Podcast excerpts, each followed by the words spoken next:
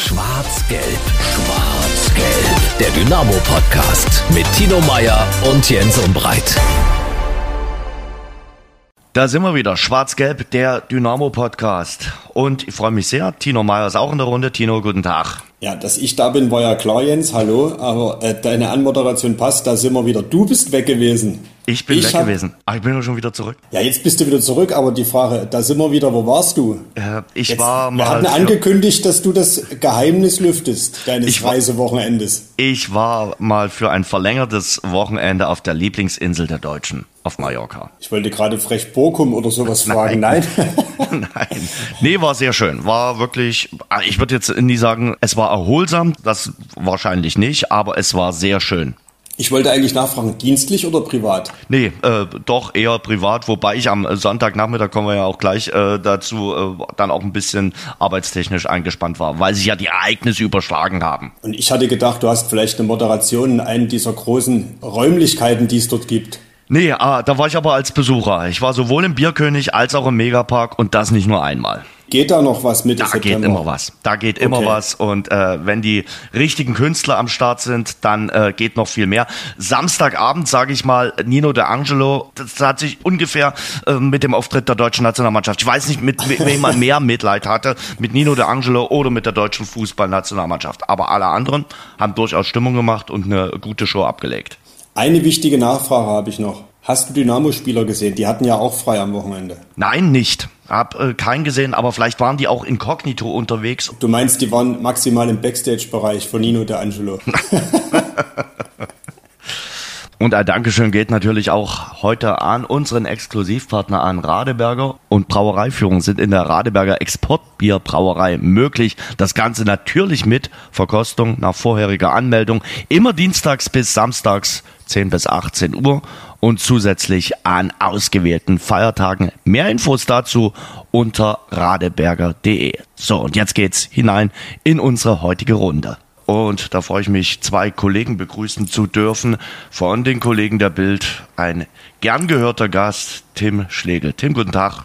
Guten Morgen, ich grüße dich. Tim, schön, dass du dabei bist und ich freue mich auch sehr. Er arbeitet unter anderem für die Kollegen vom MDR und Magenta Sport. Alex Köper. Alex, guten Tag. Guten Morgen allerseits. Schön, Männer, dass das klappt. Und klar, wir sind hier ein Dynamo-Podcast. Aber an diesem, ja, ich sag mal, historischen Sportwochenende kommt man ja nicht vorbei. Und deshalb die Frage, wo wart ihr? Was habt ihr in dem Zeitpunkt gemacht? Sonntag, halb fünf, als sich tatsächlich ja die Ereignisse überschlugen. Stichwort Hansi Flick, Stichwort Basketball-Weltmeister. Tim, wir fangen mal mit dir an. Tja, ich habe tatsächlich gemütlich im Garten auf meiner Terrasse gesessen, habe mitgefiebert wie verrückt. Das war ja unfassbar, dieses Herzschlagfinale der Basketballer. Und habe dann zwischendurch plötzlich mal so bei uns, bei der Bild, äh, hin und her gescrollt und denke, das kann doch nicht wahr sein. Hier steht Flick ist weg.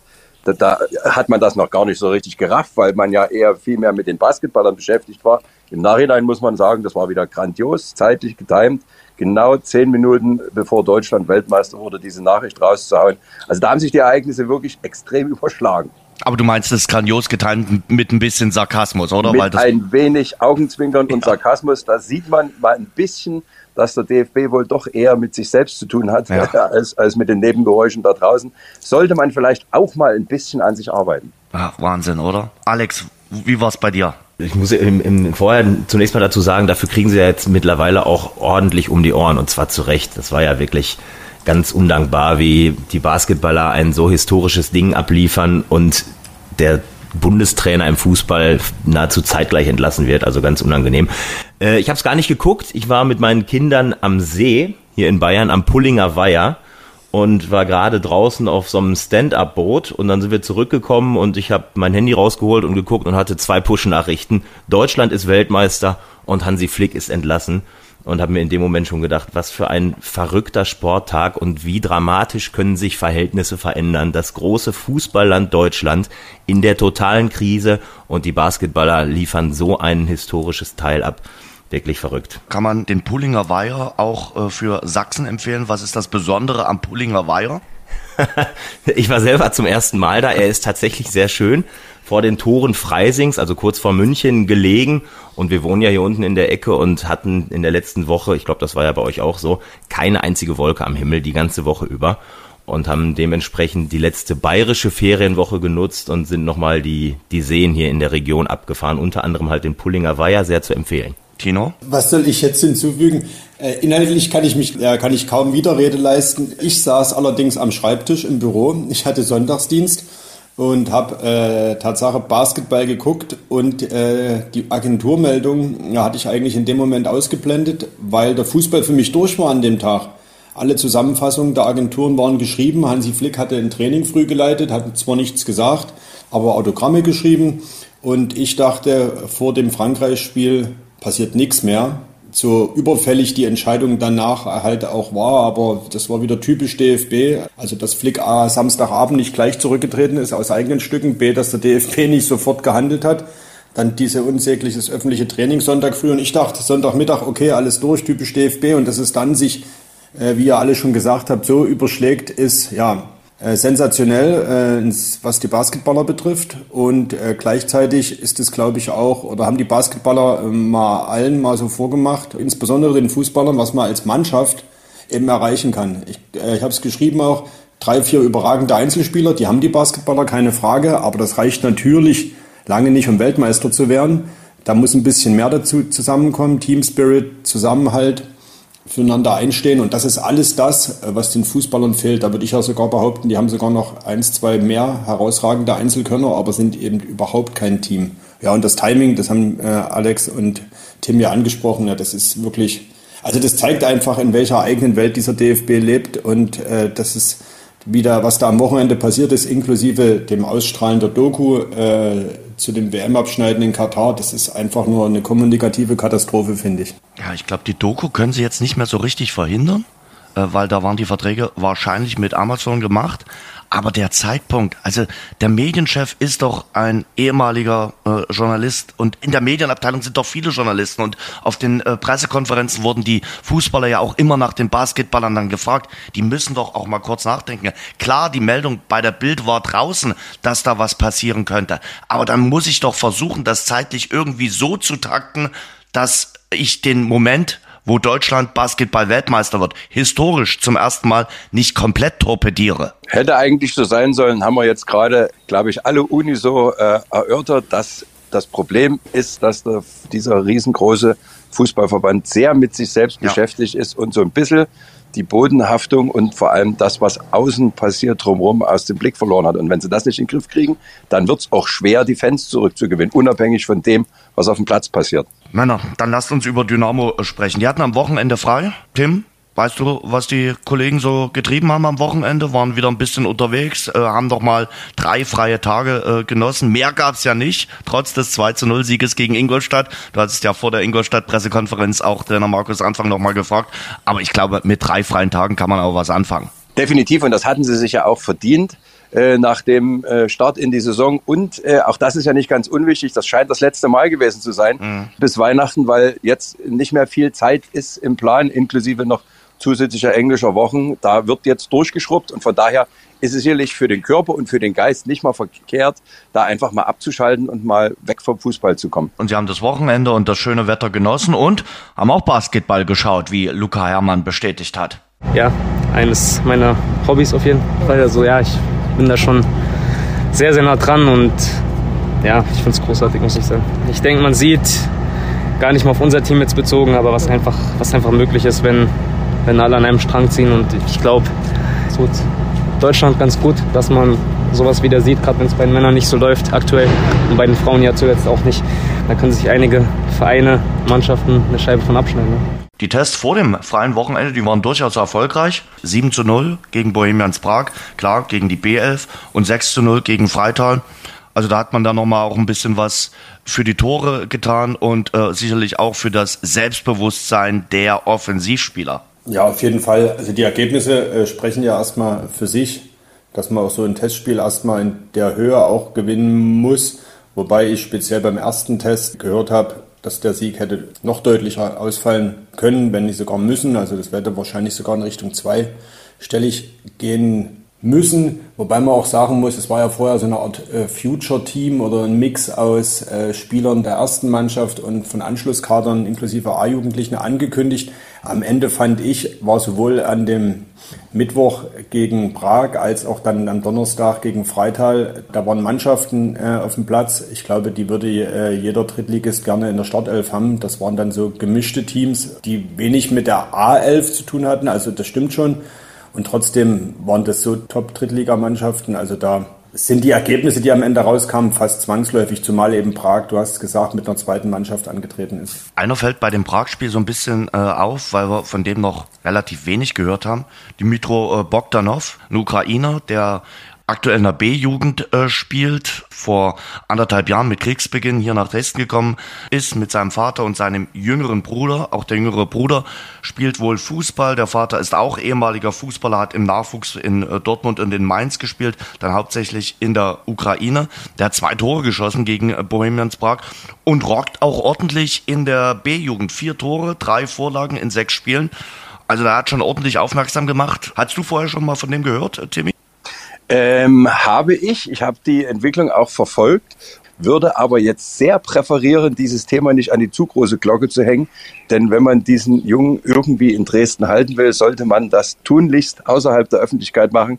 Es könnte nämlich ganz schnell gehen. Du hast es angesprochen, Jens, dass bei seinen Fähigkeiten da mal andere zuschlagen. Und deswegen würde ich sagen, Dynamo machen lassen. Da könnte sich demnächst was tun. Gut dann hoffen wir mal, dass äh, sich äh, da was tut. Jens, das schließt sich ganz gut an unser Gespräch auch mit äh, Jan Seifert an. Es zeigt eben, äh, dass eine gewisse Durchlässigkeit da ist und dass äh, die Profiabteilung, sprich Markus Anfang, den Blick eben nicht nur in die A-Jugend richtet, sondern offenbar eben sogar bei herausragenden Talenten noch eine Klasse tiefer. Also das, das lässt ja hoffen, dass dieser Dynamo-Weg wieder verstärkt auch auf eigene Jugend, eigene Talente zu setzen und dieser eben auch zu entwickeln, denen eine Chance zu geben dass der wirklich konsequent weitergeht und das ist ja eigentlich erstmal nur gut zu heißen. Jan Seifert hatten wir in der Vorwoche im längeren Gespräch und der hat da wirklich einen richtigen Einblick gegeben, wie das aktuell abläuft. Und jetzt ist äh, ja letzte Woche dann auch bekannt gegeben worden, wer sein Nachfolger wird. Und das wird der ehemalige Kapitän von Dynamo sein, Marco Hartmann. Und das ist schon ein Coup, der da Dynamo gelungen ist, Marco Hartmann ins Boot zurückzuholen, oder Alex? Ja, so habe ich das auch wahrgenommen. Also Marco Hartmann immer einer, den man in jeder Hinsicht geschätzt hat. Sowohl auf dem Platz mit seinen Fähigkeiten, wenn er denn mal nicht verletzt war, als auch abseits des Platzes eloquent, sehr intelligent. Einer, der ja aufgrund seines Jobs als, als Lehrer ist er ja, glaube ich, auch weiß, wie man mit Kindern und Jugendlichen umgehen muss. Also das ist, glaube ich, in jeder Hinsicht äh, eine gelungene Sache für Dynamo, weil er natürlich alles das verkörpert, was Dynamo ausstrahlen will. Also ich kann mich da dem Alex nur anschließen. Das ist ein absoluter Volltreffer für Dynamo und auch schon, wie es präsentiert wurde und wie die Reaktionen gewesen sind von, von allen Fans äh, in den sozialen Netzwerken durchaus positiv, weil Marco Hartmann genau das ist, was man ihm auch absolut abnimmt. Er ist authentisch, er hat definitiv viel Fußball-Sachverstand, er hat Empathie, er kann das rüberbringen und er hat natürlich eine Dynamo-Vergangenheit wie in, in der Neuzeit, sage ich mal, weniger andere Profis und ihn jetzt zurück ins Boot zu holen, da muss ich wirklich sagen, das ist ein ganz, ganz cleverer Schachzug. Ich finde, für diese letzte Transferwoche, in der wir uns ja da irgendwo befunden haben, ist das eigentlich der beste Transfer, den man, den man, den man machen konnte. Oh, Zustimmung. Zustimmung, oh, wow, wow, Zustimmung im Hintergrund. Ja, also Oder war das Widerspruch? Nee, der wollte damit eigentlich nur bekräftigen, selbst äh, bei den Vierbeinern ist es super angekommen, dass Marco Hartmann zurück ist. Der ist übrigens auch ein Tierliebhaber. Genau, also wie gesagt, ich finde, das ist eine absolute Top-Verpflichtung, äh, auch wenn sie nicht direkt der Profimannschaft hilft, äh, so denn perspektivisch und vor allen Dingen tut sie diesem Verein gut. Wir haben oft genug drüber geredet und das auch äh, beklagt und kritisiert und zu Recht kritisiert dass der Verein sich zu wenig, sage ich mal, äh, der eigenen fußballerischen Kompetenz und auch äh, Ex-Spielern, äh, sage ich mal, bedient. Und da finde ich, ist mit Marco Hartmann, sage ich mal, der richtige Spieler auch am richtigen Platz. Ich denke, ja, Tim hat es beschrieben, er passt da richtig gut hin auf diese Stelle. Ich musste da gleich an Per Mertesacker denken, der so eine ähnliche Stelle ja bei Arsenal London hat. Ist ja auch so ein geerdeter Typ und fand das wirklich äh, da Dynamo einen echten Transfer-Coup, finde ich, äh, äh, hingelegt. Und auch so still und wie das ab, äh, durchgezogen wurde, wirklich Hut ab. Ich glaube, das ist auch ganz wichtig, dass man jetzt äh, ja diese Generation so mit einbindet, äh, die Generation, die in den 2010er, 2000er Jahren gespielt hat und die verstärkt wieder an den Verein zu binden, wenn sie natürlich nicht nur ein Vierteljahr hier bei Dynamo Dresden gespielt haben, Tim. Absolut richtig. Vor allem hat er natürlich einen, einen, einen absoluten Respekt, ja, sowohl bei den Beratern, äh, weil er weiß, wie er sich artikuliert, weil er weiß, wovon er redet, als auch natürlich bei den Spielern, die genau wissen, wir haben auf diesen Mann äh, aufgeschaut, wir waren vielleicht Balljungs äh, und durften ihm die Bälle zuwerfen, als er auf dem Platz gestanden hat. Das ist eine absolute Persönlichkeit, sowohl als Mensch als auch als Fußballer. Und das wird es ihm definitiv leichter machen, äh, in diesem Geschäft Fuß zu fassen. Da bin ich mir hundertprozentig sicher. Wird ja erst im nächsten Jahr dann anfangen. Ist da eine Vakanz dort im äh, Nachwuchsbereich dann, weil er, wie gesagt, durch sein Referendariat, was er zu Ende führen will, erst so richtig im kommenden Sommer einsteigt? Naja, ich denke, Jan Seifert hat das ja angekündigt. Er verlässt den Verein ja jetzt nicht äh, komplett, sondern steht beratend äh, zur, zur Seite. Und ich glaube, so ein Dreivierteljahr kann man schon mal so überbrücken, zumal es ja auch andere äh, Mitarbeiter im Nachwuchsleistungszentrum gibt. Also da, das ist ja nicht nur Jan Seifert gewesen. Und der Marco Hartmann ist ja auch schon mit dem halben Fuß sozusagen mit dabei. Also der kommt ja nicht am 1.7. zugereist, sondern ist jetzt auch schon in Dresden. Von daher wird er sich so fließend einarbeiten und ich finde es gut, dass das so langfristig geklärt ist. Klar, am Anfang war ich auch überrascht. Erster Siebenter wirkt ziemlich lange, aber wir wissen ja alle, wie schnell lebig das Fußballgeschäft ist. Und wenn wir jetzt gerade den Bogdanov angesprochen haben, es scheinen ja ein paar Flöcke auch schon eingeschlagen zu sein. Und einen Sportchef mit Ralf Becker gibt's auch noch. Von daher, ich glaube, das ist die Idealbesetzung mit Marco Hartmann. Und wenn es die erst ab 1.7. gibt, dann, glaube ich, schafft das Dynamo auch die Zeit bis dahin zu überstehen. Ich glaube, es ist so ein bisschen wie in der Liebe. Wenn man äh, auf die große Liebe warten muss, dann wartet man vielleicht auch äh, ein, zwei Tage länger. Äh, und das ist dann bei Marco Hartmann auch der Fall. Und es gibt ja gute Gründe, da zu warten. Wir haben letzte Woche übrigens äh, Tino Erik Herrmann vergessen zu erwähnen, hat uns ein Hörer gleich darauf hingewiesen, äh, hat man natürlich in der Torhüterfolge mitgemacht, aber Erik Herrmann gehört natürlich auch zu den Youngstern, die äh, es geschafft haben, erstmal den Sprung aus dem Nachwuchs in die Profiabteilung zu schaffen. Der Torhüter, der natürlich auch nicht nur durch seine Torhüterleistung äh, auffällt, sondern weil er eben auch von der Mundart her immer lebt, woher er kommt. Jetzt wollen wir mal zu den Profis kommen. Zwischenfazit, Männer, nach fünf Spielen. Vier Siege, eine Niederlage, Tabellenführung. Wie fällt das Zwischenfazit aktuell aus, Alex? Ja, ich würde sagen, Dynamo genau da, wo sie sich selbst sehen und wo man sie auch erwarten durfte. Also souveräner Tabellenführer. Gegen Ingolstadt sicherlich ein bisschen glücklich mit dieser roten Karte, die das Spiel natürlich äh, anders hat laufen lassen, als es sonst geschehen wäre, wenn Fröde bis zu Ende auf dem Platz gewesen wäre. Aber unabhängig davon ist das einfach eine souveräne Saison von Dynamo. Diese Auswärtsniederlage in Sandhausen bei gefühlt 48 Grad im Schatten, die kann passieren, ist ja auch nicht irgendwer, der SV Sandhausen. Von daher, glaube ich, kann Dynamo sehr zufrieden sein mit dem, was sie bislang zeigen. Und sie werden bislang als einzige Mannschaft dem gerecht, was alle von ihnen erwartet haben, nämlich vorneweg zu marschieren.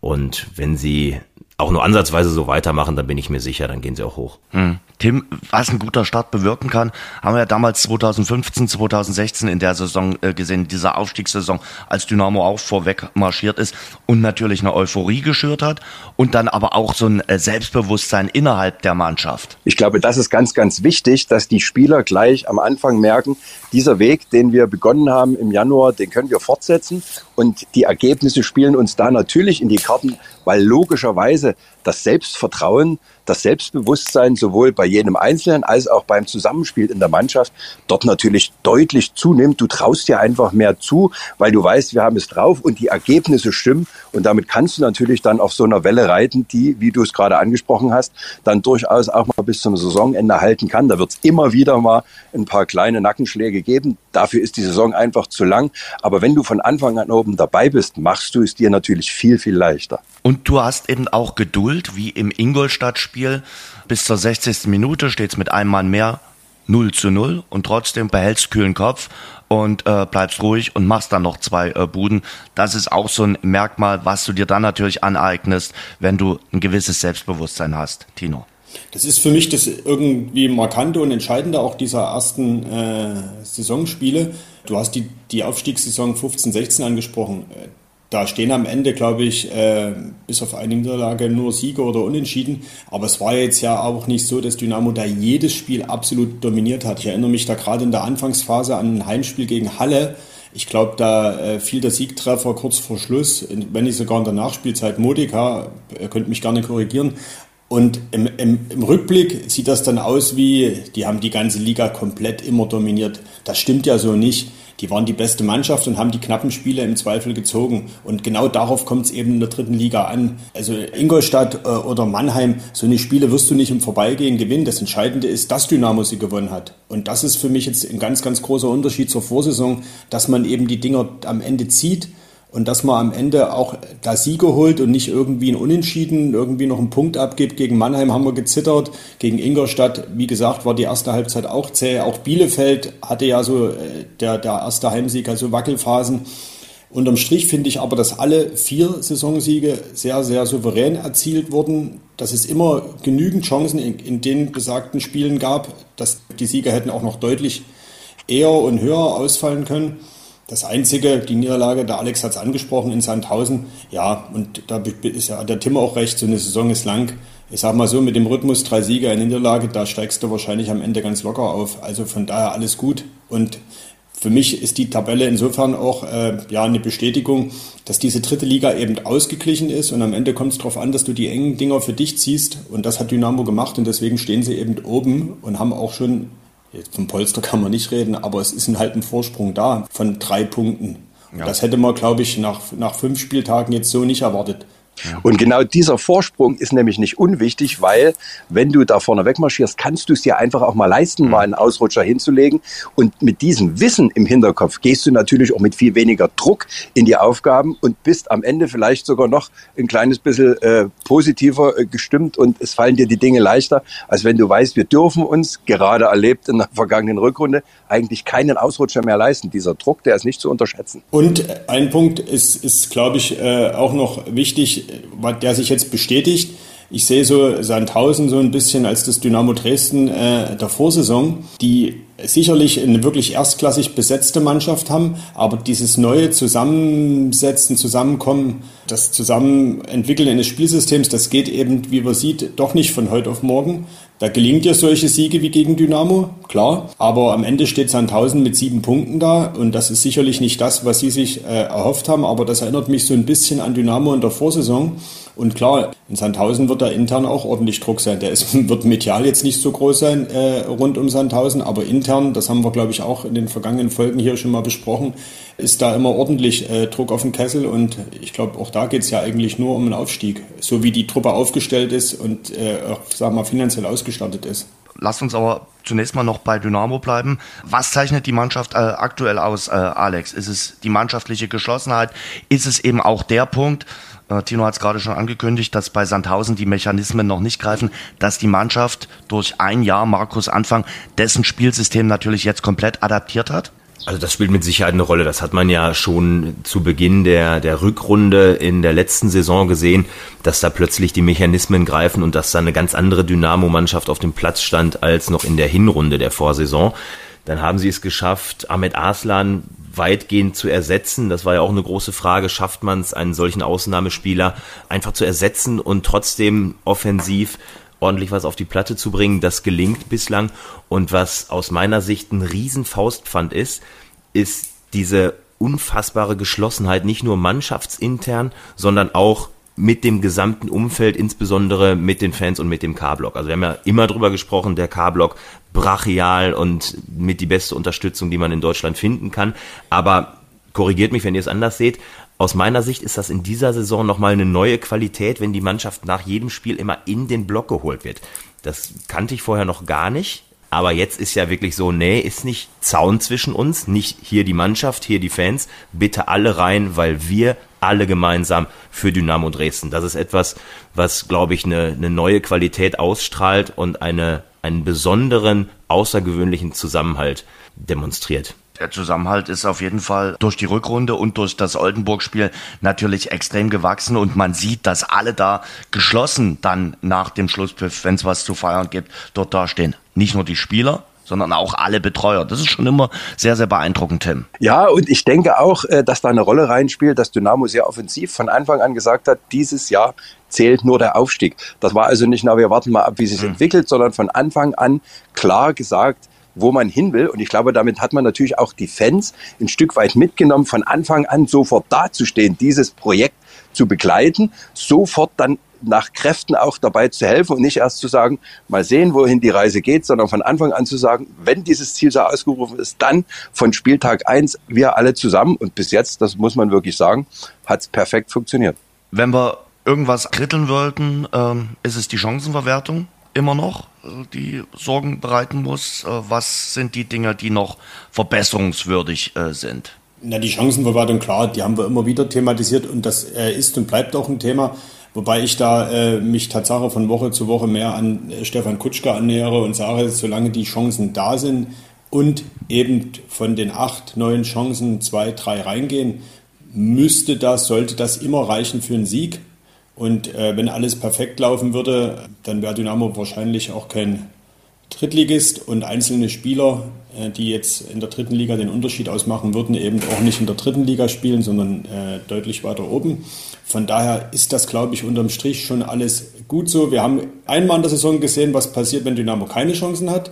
Dann ist es eben schwierig, so ein Spiel in Sandhausen wenigsten unentschieden zu gestalten, weil das ist, bleibt eben auch die Herausforderung, hinten die Abwehr immer so dicht zu haben, dass du erstmal keinen Gegentreffer kriegst und im Zweifel eben 1-0, 2-0 gewinnst oder eben 2-1.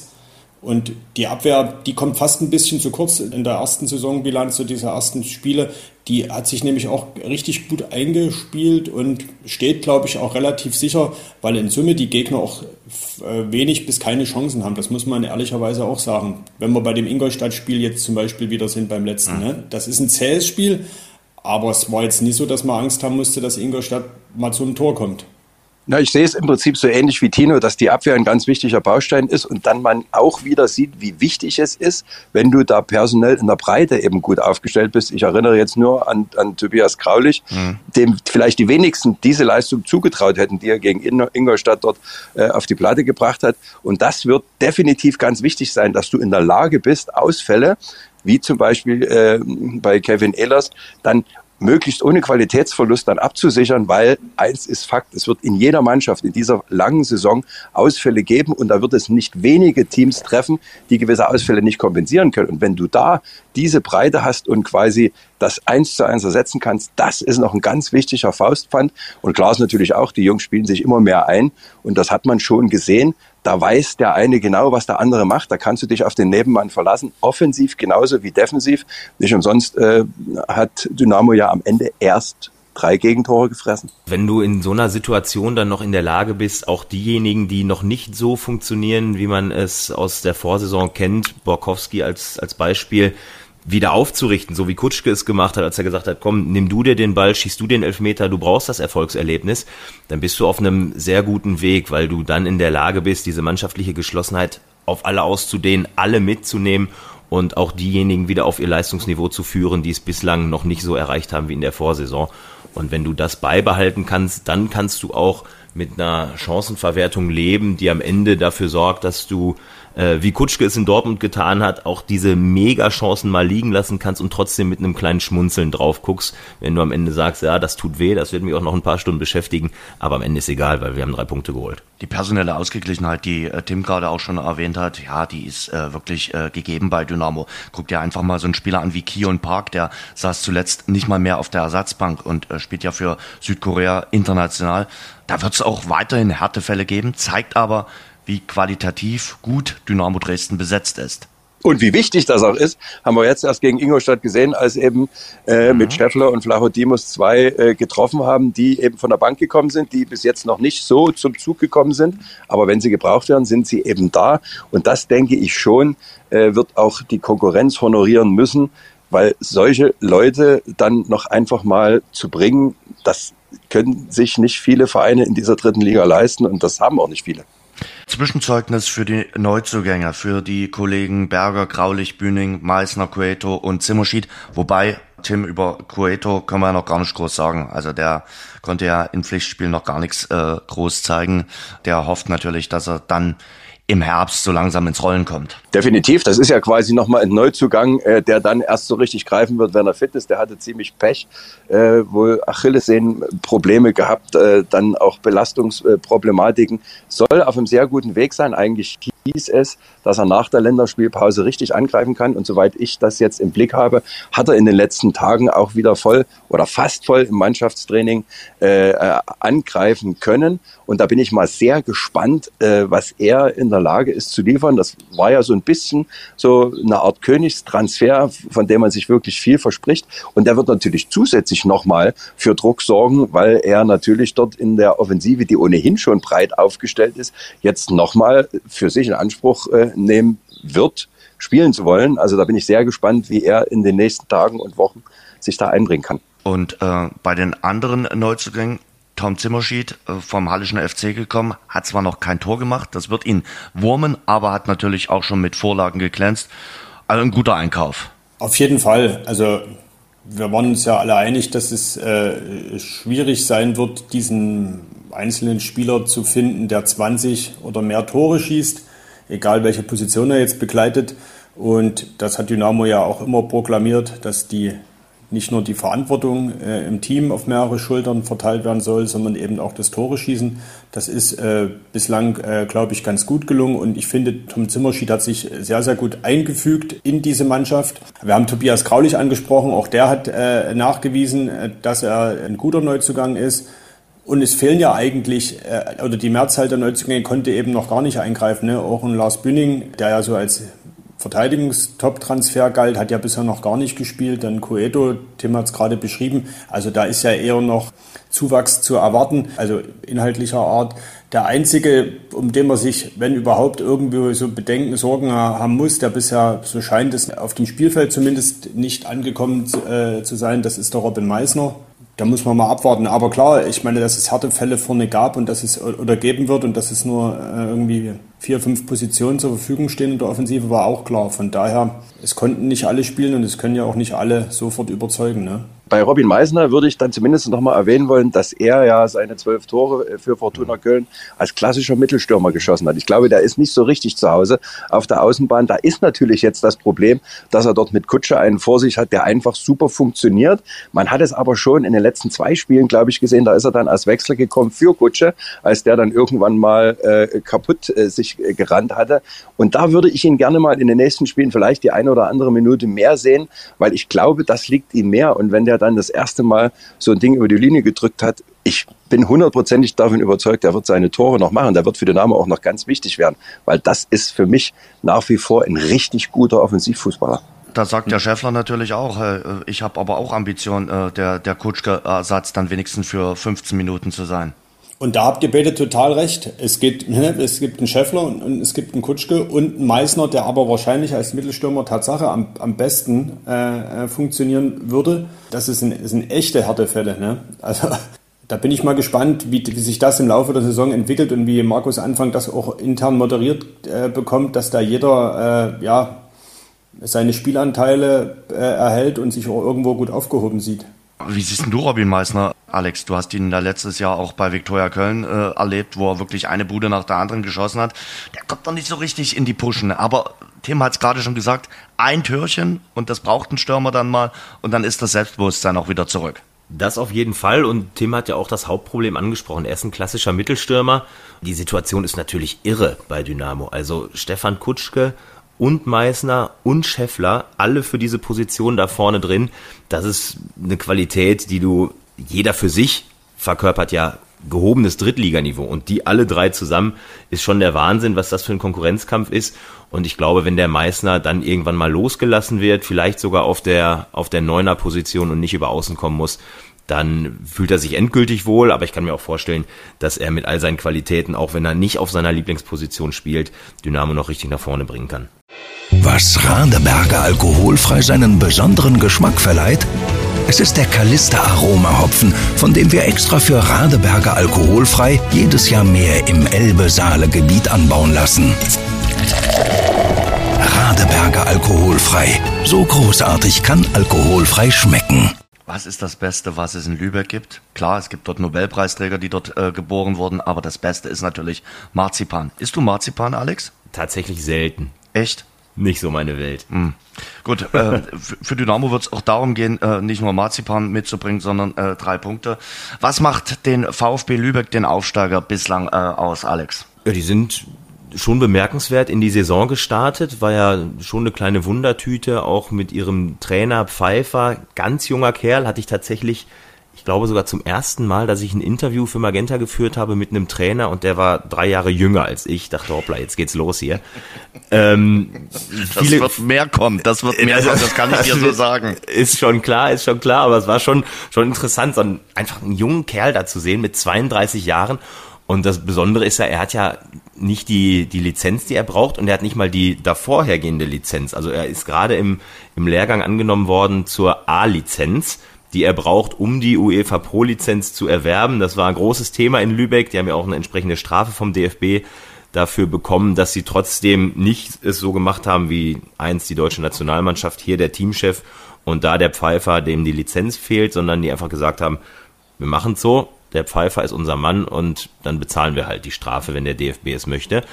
Und bislang ist das aber ein gutes Auftreten, was die, was die in dieser Saison an den Tag legen. In den letzten Wochen nicht mehr ganz so 0 zu 3 gegen Mitaufsteiger Ulm, das hat wehgetan. Zuletzt ausgeschieden im Landespokal im Stadtduell gegen Phoenix Lübeck, das hat auch wehgetan auch weil sie unfassbar viele Verletzte haben. Also wenn man sich das bei Transfermarkt mal anguckt, da ist gefühlt nach jedem zweiten Spieler dieses weiße Kreuz auf rotem Grund, der steht gerade nicht zur Verfügung. Das war schon irre, was die alles kompensieren mussten und trotzdem haben sie zu Hause gegen Sandhausen einen Punkt geholt, haben zu Hause gegen Auen einen Punkt geholt. Das ist schon eine stabile Mannschaft und das war aus meiner Sicht so nicht zu erwarten als Aufsteiger. Von daher, gerade wenn jetzt einige Verletzte zurückkehren, vielleicht ja schon zum Wochenende gegen Dynamo, ist das auf jeden Fall eine Mannschaft, die man nicht unterschätzen sollte.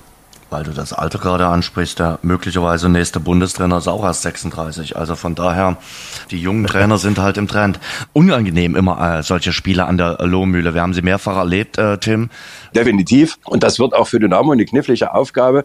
Zum einen, äh, weil du diese Mannschaft ja per se noch gar nicht so gut einschätzen kannst als Aufsteiger. Und zum anderen, Alex hat es gerade gesagt, weil die im Moment wahrscheinlich selbst nicht wissen, wer da am äh, Samstag auflaufen kann. Wir haben ja auch schon diskutiert über das äh, Bruderduell der Hauptmänner. Auch Marius ist ja jetzt seit Wochen ausgefallen mit einem Muskelfaserriss, trainiert inzwischen wieder. Da wird es also ein Wettlauf mit der Zeit, ob der dabei ist. Das heißt also, so den Begriff Wundertüte, den wird es ganz gut treffen und ich bin mir relativ sicher, was die Lübecker können und was sie auch tun werden, ist also gnadenlos fighten, sich gnadenlos reinhauen und da wird es wahrscheinlich wieder darauf ankommen, erstmal hinten sicher zu stehen und dann eben, wie auch schon gegen Ingolstadt, die Struktur hinzubekommen in so einem vielleicht durchaus wilden Spiel und dann vor allem die Ruhe zu bewahren. Tim, weil du das Bruderduell nochmal angesprochen hast, äh, Niklas Hauptmann hat sich zu diesem Duell nochmals geäußert. Ach, mein Stand ist, dass er jetzt wieder ins Training eingestiegen ist und viel mehr kann ich alle, allerdings auch nicht sagen.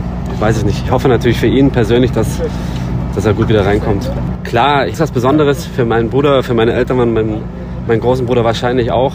Ich finde jetzt aber, es wurde jetzt auch genug thematisiert und will es dann auch nicht überstrapazieren, weil es ist halt Lübeck gegen Dynamo und nicht Hauptmann gegen Hauptmann. Man merkt schon, äh, Niklas Hauptmann will das nicht mehr ganz zum großen Thema machen, dieses Duell der beiden Hauptmänner. Und man muss jetzt erstmal gucken, ob beide Brüder überhaupt spielen können. Sein Bruder, wie gesagt, war zuletzt angeschlagen und auch bei Niklas gab es im Dienstagtraining so eine kleine Sorgenfalte. Schlag aufs Knie, denke, denke nicht zu wild ist, aber in dem Moment ja, war es genau auf dem Muskel, wo ich dann keine richtige Kraft mehr drauf bekommen habe, versucht habe weiterzulaufen.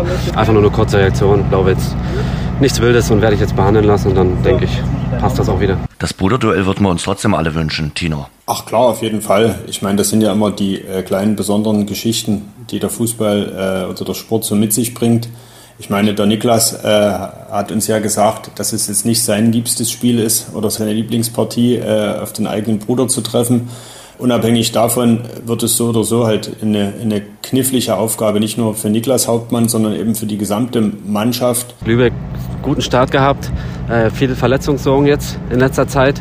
Das heißt, so richtig wissen wir jetzt nicht, wer dann genau auf dem Platz steht, aber da, für uns ist klar, dass, dass das ein sehr unangenehmes Spiel wird und wir, wie in jedem Spiel auch, erstmal die Tugenden, die Basics reinbringen müssen und dann können wir über unser Spiel reden dass wir das aufzählen und dann unseren Stempel aufdrücken. Aber Zweikämpfe, das, das gehört von Anfang an dazu. Ich bin gespannt, weil das so für mich so auch jetzt dieser äh, ein erster Gegner ist, dieser andere klassische äh, Drittligamannschaft auswärts und ja, unbequeme Mannschaft, die man wirklich leicht und gerne unterschätzt. Ein wahrscheinlich äh, sehr enthusiastisches Publikum, bei weitem nicht so viele wie in Dresden, aber deswegen äh, nicht weniger äh, ja, begeisterungsfähig für die eigene Mannschaft da bin ich gespannt, ob Dynamo praktisch auch diese Qualität hat, äh, dort äh, die Ruhe zu bewahren. Und ich sage am Ende, wenn du aus Lübeck mit dem Unentschieden nach Hause kommst, dann muss man am Ende, je nach Spielverlauf, vielleicht auch nicht unglücklich sein. Was? Was ist denn mit deinem Optimismus los? Der Optimismus ist ungebrochen, das weißt du. Äh, aber mit Heimsiegen und Auswärtsunentschieden, glaube ich, äh, äh, bist du, glaube ich, gut dabei. Tim spielt es aber vielleicht bei dem Spiel Lübeck auch eine ganz kleine Rolle. Dieser alte Spruch von Spiel zu Spiel denken. Noch nicht, noch ja nicht an das nächste Heimspiel denken.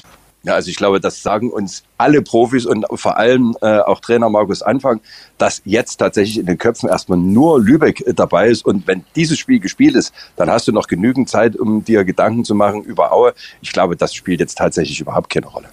Der Vorteil ist ja diesmal, dass das Aue-Spiel auch wirklich erst Sonntag spät abends ist, also wirklich noch eine, mehr als eine Woche später. Von da denke ich auch, äh, die Gefahr besteht in dem Fall nicht, dass man schon zu sehr an Aue hängt. Aber wir wollen äh, über den Schacht ein bisschen äh, sprechen, weil wir wollen die Länderspielpause auch nutzen, mal auf die dritte Liga so ein äh, Auge zu werfen. So ein kurzes erstes Zwischenfazit. Gut, es sind wirklich erst fünf Spieltage, aber es gibt ja erste Tendenzen. Und Aue ist natürlich auf jeden Fall eine Mannschaft, die bislang überrascht hat, positiv überrascht hat. Äh, Alex, die sorgen ordentlich für Furore. Der Sportchef Heidrich hat gesagt, die Welle surfen, solange es geht. Ja, und auch der selbst ist überrascht, positiv überrascht von dem, was Aue bislang abliefert. Er hat gesagt, selbst in unseren positivsten Prognosen haben wir nicht damit gerechnet, dass wir nach fünf Spieltagen elf Punkte auf dem Konto haben. Dazu ja auch eine von, ich glaube, drei Mannschaften, die noch kein einziges ja. Spiel verloren hat. Aue wirklich bemerkenswert in mehrfacher Hinsicht. Also zum einen sind die topfit, ist die beste Mannschaft der letzten halben Stunde, hat in dieser Phase des Spiels noch kein einziges Gegentor kassiert und schafft es mit großer Regelmäßigkeit, die Spiele spät zu entscheiden. Das war gegen Ingolstadt sofort so mit dem, mit dem ganz späten Treffer von Thiel. Das war gegen Sandhausen so, das war zuletzt mit dem späten Doppelschlag in München so. Also eine Mannschaft, die wirklich in der Lage ist, hinten raus nochmal zuzulegen, weil sie zum einen physisch richtig stark sind, weil sie, das kommt dann dadurch sicherlich auch mental voll da sind und von sich überzeugt sind und weil sie mittlerweile seit dieser Saison eine Breite im Kader haben, die bemerkenswert ist, vor allem wenn man sich das ansieht, was in, in der Vorsaison in Aue los war. Und das führt dazu, dass sie die Mannschaft sind mit den meisten Joker-Toren. Also immer wenn Pavel Dotschew nachlegt in der Offensive, egal wer kommt, derjenige funktioniert sofort und das ist schon beeindruckend, was da in Aue passiert. Und erinnert auch so ein bisschen an das, was vor acht Jahren passiert ist, auch damals ja Dynamo und Aue, die beiden Aufsteiger in die zweite Liga, als Pavel Dotschew es geschafft hat, aus dem Nichts, da waren glaube ich noch drei Spieler vom vorherigen Zweitliga-Abstieg da, aus dem Nichts eine Mannschaft zu formen, die es schafft, sofort wieder aufzusteigen. Jetzt ist die Situation nicht ganz so dramatisch gewesen, aber wir erinnern uns an die Vorsaison, als man lange Zeit richtig Angst haben musste, in die Regionalliga abzuschmieren. Und da ist Pavel Dotschew jetzt zusammen mit äh, Matthias Heidrich was richtig Gutes gelungen auf die Beine zu stellen, was den Kader angeht und aus diesen zum Teil No-Names, man denke an Sean Seitz zum Beispiel, eine starke Mannschaft zu formen mit Spielern, die über dem performen, was man ihnen in der Vorsaison zugetraut hat. Da würde ich aber gerne noch anfügen, Alex, ich gebe dir total recht, was in Aue aber da jetzt auch gerade denen in die Karten spielt, ist, dass sie auch das Quäntchen Glück hatten. Gerade weil du das Ingolstadt-Spiel angesprochen hast, äh, was ich mir damals selber angeguckt habe, wenn da drei Minuten vor dem 1 zu 0 äh, die Riesenchance für Ingolstadt reingeht, verliert Aue dieses Spiel. Das heißt also, um sowas aufzubauen, um da dann auch mal oben dabei zu bleiben, brauchst du am Anfang eben auch das Quäntchen Glück. Und das hatten die Auer. Das denke ich, ist nicht ganz unwichtig. Ich finde, das Faszinierende an Aue ist ja wirklich der Trainer Pavel Dotschew. Also der ist ja nur der äh, erfahrenste in der dritten Liga, der Rekordtrainer der dritten Liga, hat viele Vereine trainiert, aber so richtig funktionieren äh, tut seine Arbeit offenbar immer in Aue. Also das ist wirklich faszinierend, was er aus der Mannschaft gemacht hat.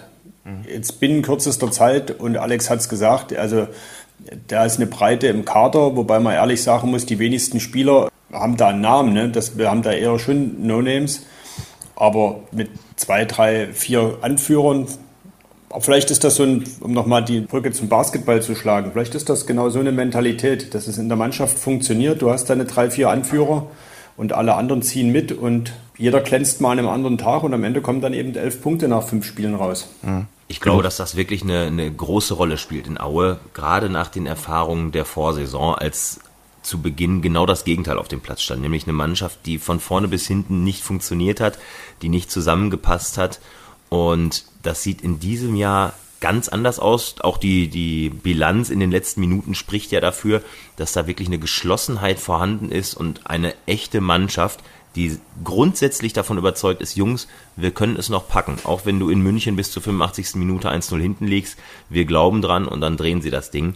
Und genau wie du sagst, das sind zum Teil No-Names, die da kommen. Auch so ein Thiel, kein No-Name, weit davon entfernt, aber auch in der Vorsaison einer, der am Ende nur noch Reservist war, der nicht so richtig gezündet hat und mittlerweile sagst du, hoppla, Ventil von der Bank kommt, dann zieht euch mal warm an. Also da ist eine Entwicklung im Gange, die schon bemerkenswert ist in Aue und wer weiß, wo die noch hinführt. Also wird auf jeden Fall ein, ein Knallerspiel werden, äh, dieses äh, Sachsen-Derby dann am 24. September 19.30 Uhr hier im Rudolf-Habich-Stadion. Und werden wir nächste Woche natürlich ganz ausführlich äh, vorausschauen. Alex hat schon gesagt, neben Aue noch Regensburg und Unterhaching ungeschlagen. Wer überrascht euch da mehr? Unterhaching, oder? Ja, würde ich schon sagen, als Aufsteiger, äh, die ja sogar über die Relegation gehen mussten, mit, ich glaube, dem geringsten Etat, äh, wenn ich das richtig im Hinterkopf habe, das ist in der Tat überraschend, aber wir haben es ja letztes Jahr in Elversberg gesehen. Wenn du mit so einer gewissen Euphorie rangehst und die ersten Ergebnisse stimmen, dann kannst du da schon erstmal oben mitschwimmen. Und Fakt ist auch, die Punkte, die die jetzt holen, die kann den keiner mehr nehmen. Ich glaube nicht, dass Unterhaching sich äh, bis zum Saisonende da oben halten wird, aber wenn sie es schaffen, da zumindest in einigermaßen regelmäßigen Abständen zu, zu punkten, dann kann das durchaus sein, dass sie relativ zeitig dann zumindest mit dem Abstieg nichts zu tun haben werden. Bei Regensburg ist es ja eine ganz andere Situation. Als mhm. Absteiger hast du ja per se sowieso den Anspruch, da oben mitzuspielen, wenn nicht sogar wieder gleich anzugreifen. Selbst wenn wir natürlich alle wissen, dass die Umbrüche dann natürlich viel, viel größer sind als bei so einer Mannschaft wie Unterhaching, die dann fast geschlossen mit nach oben geht. Äh, da wird es sicherlich auch den einen oder anderen Nackenschlag noch geben, aber dass die da oben mitmischen, das ist für mich jetzt nicht so überraschend. Wobei Regensburg macht viel besser als die beiden anderen äh, Absteiger, zu denen wir auch gleich noch kommen. Und da spielt natürlich auch die Erfahrung eine gewisse Rolle. Joe Enox kennt die dritte Liga aus dem FF. 100 Prozent, wobei Regensburg ja tatsächlich auch einen riesigen Umbruch äh, vollziehen musste nach dem Zweitliga-Abstieg. Das, die standen jetzt bei den meisten nicht so ganz oben auf dem Zettel als einer der Aufstiegsfavoriten oder Kandidaten und scheinen sich aber schnell gefunden zu haben, stehen da vorne mit dabei, sind auch sehr stabil und schwer zu besiegen, von daher schon stark, was Joe Enox da auf die Beine gestellt hat in kurzer Zeit. Und die anderen beiden Absteiger, Sandhausen und Bielefeld, du hast vorhin schon Sandhausen erwähnt, Tino, da muss man wirklich sagen, sehr durchwachsener Saisonstart, erinnert alles so ein bisschen auch letzte Saison Dynamo. Auf jeden Fall, wenn man die drei äh, Absteiger nimmt, Regensburg, Sandhausen, äh, Bielefeld, macht Regensburg bis jetzt Tatsache insofern auch am besten, oder zumindest sieht es in der Tabelle so aus. Die laufen natürlich auch ein bisschen unterm Radar, ne? das muss man ganz klar sagen. Die, äh, dort wird gute Arbeit gemacht, die haben auch gar keine schlechte Mannschaft, viele Umbrüche, wie die anderen beiden Absteiger auch. Aber die Erwartungshaltung, die öffentliche Erwartungshaltung ist dort auch nicht so groß und vielleicht ist das immer ganz, ganz hilfreich in so einer Phase. Bielefeld, da ist ja auch eine, eine, eine große, sehr vergleichbar mit, mit Dynamo, auch eine äh, ähnlich große Fanunterstützung und eine Erwartungshaltung in der Stadt. Da tut sich der Verein schwer. Die haben aber im ersten Spiel gegen Dynamo schon angedeutet, äh, dass da auch Qualität da ist. Von daher, was jetzt Tim von Unterhaching angesprochen hat, hier jeden Punkt, den die haben, den kann, den keiner mehr nehmen, sage ich, äh, bezogen auch auf Dynamo, jeden Punkt Vorsprung, den Dynamo jetzt hat, den kann man zwar wieder verlieren, aber je, je, größer der ist, umso besser, weil ich schon der Meinung bin, dass Sandhausen und vor allen Dingen auch Bielefeld, die werden schon noch in Fahrt kommen. Haching, Ulm, die jetzt eher oben stehen, die sehe ich dort nicht auf Dauer. Aber äh, wenn die jetzt am Anfang punkten, muss das alles gar nicht schlecht sein am Ende wird das schon alles enger werden. Wir hatten auch in der letzten Saison und in dem Jahr davor immer wieder Mannschaften, die top in die Saison gestartet sind. Wollen wir nicht hoffen, dass das Dynamo genauso ereilt und dann sie dann auch abstürzen, wie das andere zum Beispiel 1860 in der Vorsaison vorgemacht haben, sondern dass Dynamo sich eher ein Beispiel nimmt an sich selbst und an dieser äh, wirklich starken Aufstiegssaison 15-16. Der Magenta Sportexperte äh, Sebastian Schuppan hat mir neulich auch gesagt, äh, Alex, dass er von 1. FC Saarbrücken ziemlich angetan war. Ja, ist in jedem Fall, wie schon in der letzten Saison, eine Mannschaft, die man auf dem Schirm haben muss. Haben sich gut verstärkt, und sind ja auch jetzt schon wieder vorne mit dabei. Also Saarbrücken ein Team, das eine immense Wucht entfachen kann, ein Team, das gerade zu Hause im Ludwigspark stark ist, auch eine ähnliche Atmosphäre, nicht ganz so brachial wie in Dresden, aber doch doch so, dass man sagt, oh, da fährst du nicht so gerne hin. Also Saarbrücken muss man immer mit auf dem Schirm haben, definitiv. Und Tim, wenn wir bei den Enttäuschungen bislang sind, klar, wir haben Bielefeld und Sandhausen gerade schon erwähnt, aber wir haben ja neulich auch den FC Ingolstadt hier in Dresden gesehen. Das war wenig. Also klar, der Trainer hat nach dem Spiel fast alles auf die rote äh, Karte geschoben. Das war mir auch ein bisschen äh, zu einfach von äh, Kölner. Aber die Bilanz aktuell vier Punkte, vier magere Punkte. Und der FC Ingolstadt ist ja auch angetreten, eine bessere Spielzeit hinzulegen als in der Vorsaison. Hat mich ehrlich gesagt auch ein bisschen überrascht, weil ja Ingolstadt, zumindest wird das kolportiert, nicht gerade äh, nur einen Cent im Portemonnaie hat. Die können da finanziell ganz gut, glaube ich, äh, mitreden da ganz vorne. Aber da siehst du eben auch wieder, wenn die äh, Automatismen, die sich so ein Trainer, äh, in dem Fall äh, der Sportkamerad Kölner, ausdenken, nicht sofort funktionieren, dann kann es eben sein, dass das auch mal länger dauert, ehe das greift. Jetzt mag ich nicht einzuschätzen, wie das da personell aussieht mit Verletzungen etc. pp. Aber das, was wir über Dynamo gesagt haben, dass wenn du von Anfang an auf der Wurstbrühe oben mitschwimmen kannst, kann natürlich im Gegenteil ganz genauso sein, dass wenn die Ergebnisse ausbleiben, die Brust ja nun eher schmaler als breit wird und dass dann die Basics teilweise nicht mehr funktionieren und du dann quasi jedes Spiel wieder eigentlich von Null von vorne anfangen musst und das wird die Sache nicht leichter machen. Und äh, ich bin tatsächlich mal gespannt, äh, ob die den Turnaround noch schaffen oder ob es dann so ist, dass es einfach aus welchen Gründen auch immer auch in dieser Saison am Ende nur für Mittelmaß reicht. Wurstbrühe, Marzipan. Es ist schon wieder leicht kulinarisch bei uns im äh, Podcast. Für mich auch eine Riesenenttäuschung bislang der MSV Duisburg. Also dort muss es auch schon mächtig unruhig sein, äh, Alex. Ja, für mich auch die größte Enttäuschung in dieser Saison bislang zusammen mit Ingolstadt. Ganz kurz noch ein Wort zum FCI. Das ist wirklich schon dramatisch, was da in den letzten äh, im Grunde zwei Jahren passiert. Ein eine unsägliche Zweitligasaison. Dann ist man angetreten, im Vorjahr die Fans zurückzugewinnen, sind ja eh nicht so viele in Ingolstadt, aber immerhin wieder für eine gewisse positive Atmosphäre zu sorgen. Dann liefert man eine Saison ab, wo man am Ende einfach nur noch glücklich ist, dass man nicht absteigt. Dramatisch. Und hat natürlich gehofft, dass da jetzt mit Kölner und mit Grillitsch und mit einer neuen Vorbereitung und einem neuen Kader ein ganz anderer Wind weht. Und dann stehst du nach fünf Spieltagen da schon wieder unten mit drin. Das ist schon wirklich erschreckend, das hätte ich so auch nicht für möglich gehalten, weil es genauso ist, wie du sagst. Da ist natürlich Geld vorhanden. Also allein vom Anspruch und von den finanziellen Möglichkeiten muss der FCI vorne auf eins bis sechs landen und steht aber unten drin. Ähnlich sieht's, glaube ich, aus beim MSV Duisburg. Die sind finanziell nicht so auf Rosen gebettet wie, wie der FC Ingolstadt, aber natürlich vom eigenen Anspruch her ein Verein, der um den Zweitligaaufstieg mitspielen möchte. Und die Situation da ist schon brisant, muss man sagen. Also Thorsten Ziegner hat da ordentlich zu tun, hat ja seine Mannschaft auch schon richtig angezählt vor, vor ein paar Tagen, hat gesagt, hier sind nicht alle in der Lage, Woche für Woche Drittliga-Fußball abzuliefern. Und das ist schon immer ein Signal, wo man, glaube ich, die Ohren spitzen sollte, wenn ein Trainer so früh in der Saison anfängt, seine Mannschaft in der Öffentlichkeit so massiv zu kritisieren. Das kann eine Mannschaft wachrütteln, das kann aber auch dazu führen, dass du irgendwann sagen musst, was hat er denn jetzt noch in der Hinterhand? Erst stellt er sich vor seine Mannschaft, jetzt schießt er sie an. noch kein überzeugender Auftritt, Abstiegsplatz, also da kommt eine Menge zusammen beim MSV Duisburg. Und auch da diese Euphorie, die man sich erhofft hat, den nächsten Schritt zu gehen, ohne Stoppelkamp, junge Spieler entwickeln, die in diese, in diese Rolle wachsen sollen, all das hat noch nicht funktioniert. Da muss man gewaltig aufpassen. Du hast und den Namen Stoppelkamp erwähnt. Ich glaube, der ist nicht ganz unwichtig, weil das für mich auch so ein Typ Spieler ist, wie wir letztes Jahr Arslan hatten, auch wenn er vielleicht nicht mehr so viele Tore geschossen hat, aber möglicherweise hat man ein bisschen unterschätzt, gerade auch aufgrund seines Alters, wie wichtig der so als, als, als Zugpferd, als, als Antreiber, als Mitreiser äh, gewesen ist. Möglicherweise merkt man jetzt, dass da eben so dieses Emotionale vielleicht ein bisschen drunter leidet. Okay, sie haben Basti May, der das ja definitiv auch, wie wir aus Dresden wissen, ähnlich kann.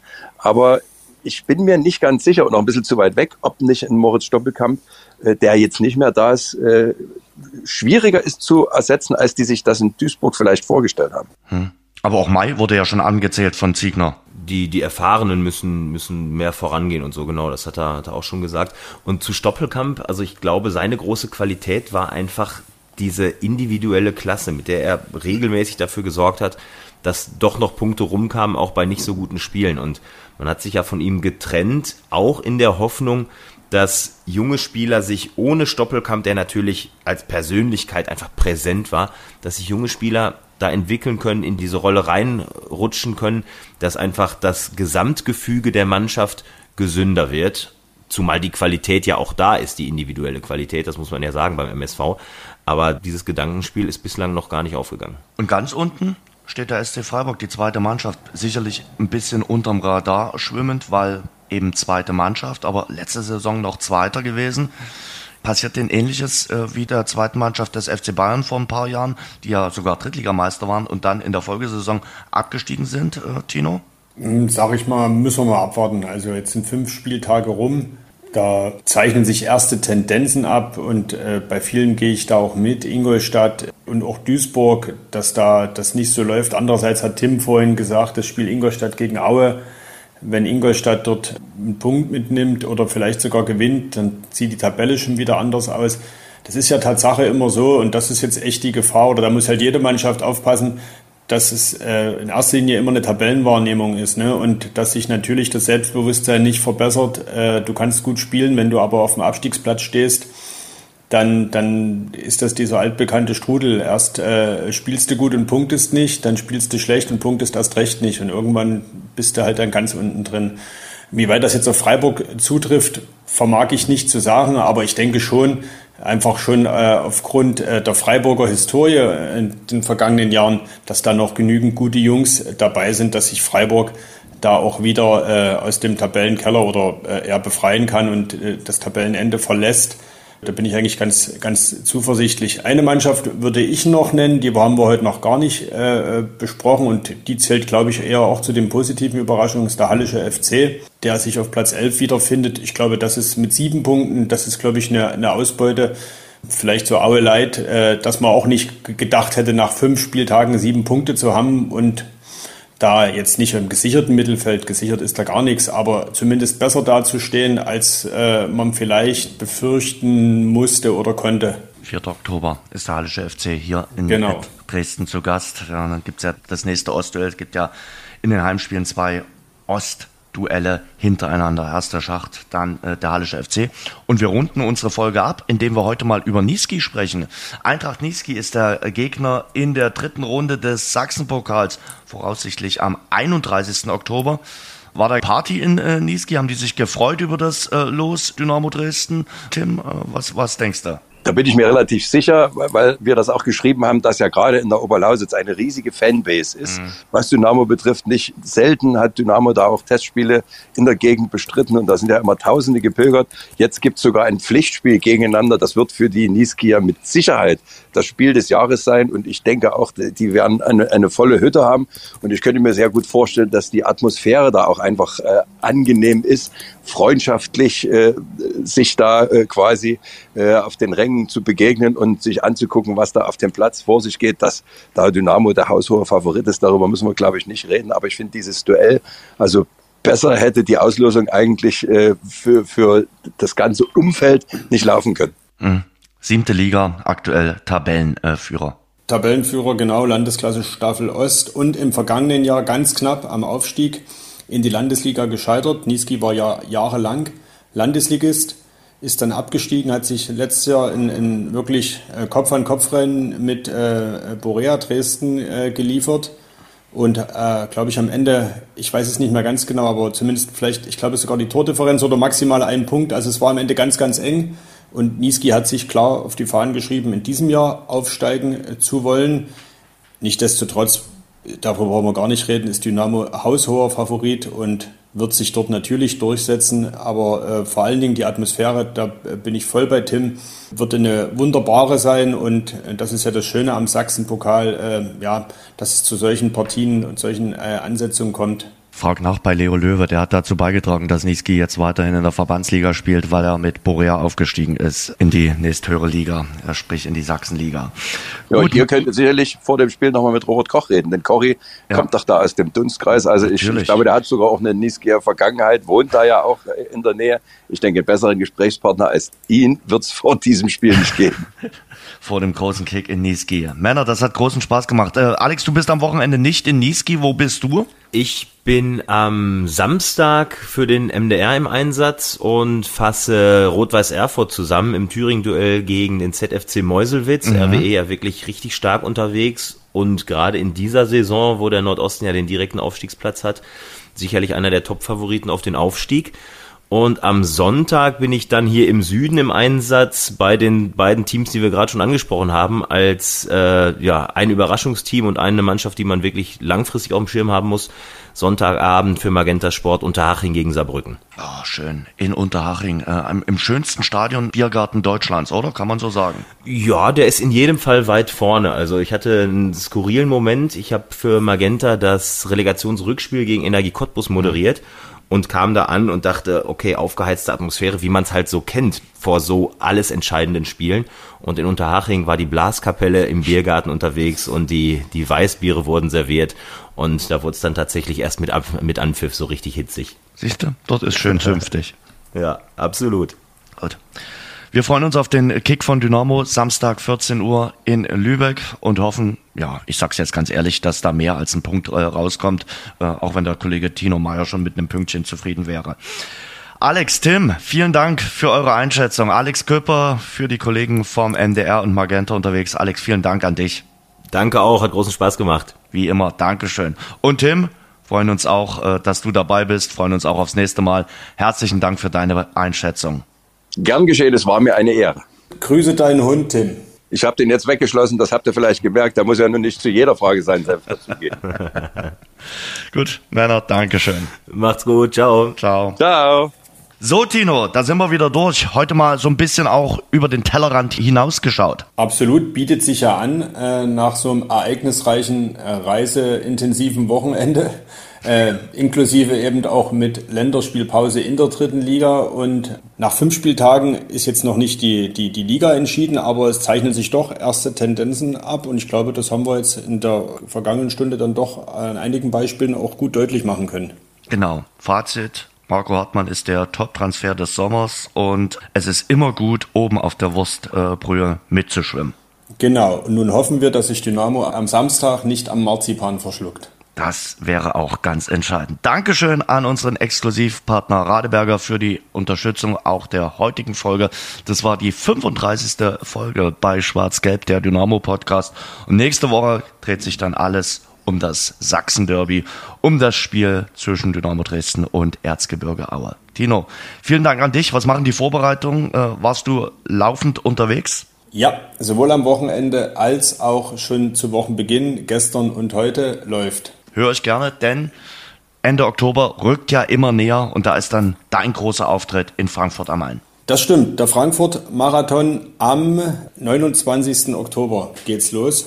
Ja, wer, wer da mal durchrechnet, die äh, Zeit rückt näher und jetzt sind so ein bisschen so die entscheidenden Trainingswochen, wo man so ein bisschen Tempo aufbauen muss und ja, geht ordentlich ab gerade, kann ich dir sagen. Sehr gut. Dann dir eine gute Woche in der Redaktion und auch beim Laufen und freue mich, dich dann nächste Woche wieder zu hören. Bis dahin. Geht mir genauso mit dir, Jens. Wünsche ich dir auch. Wir hören uns. Tschüss.